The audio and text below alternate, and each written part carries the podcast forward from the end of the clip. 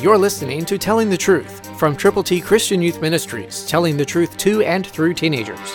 Here is Triple T founder George Dooms. Believe on the Lord Jesus Christ. Listen to the Word of God. Let God speak to your heart. Jesus said, Peace I leave with you. My peace I give to you. Not as the world gives do I give it to you. Let not your heart be troubled, neither let it be afraid. John 14:27, New King James Version.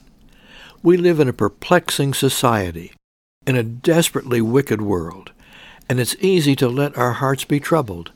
It's easy to fear and to be afraid, but Jesus said, Don't.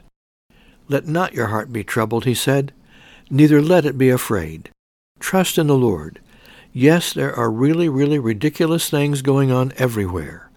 But in the middle of it all, Greater is he who is in you, if you are in Christ, than he who is in the world.